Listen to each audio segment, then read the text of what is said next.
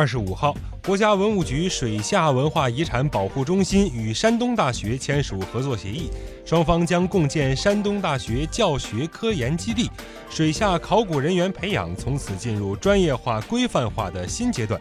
国家文物局相关负责人表示，希望通过这次合作，让水下考古人员有机会将自己从实践得来的经验理论化、系统化，也让高校相关专业的学生在校期间就开始学习水下考古的知识，早日打通专业人才匮乏的瓶颈。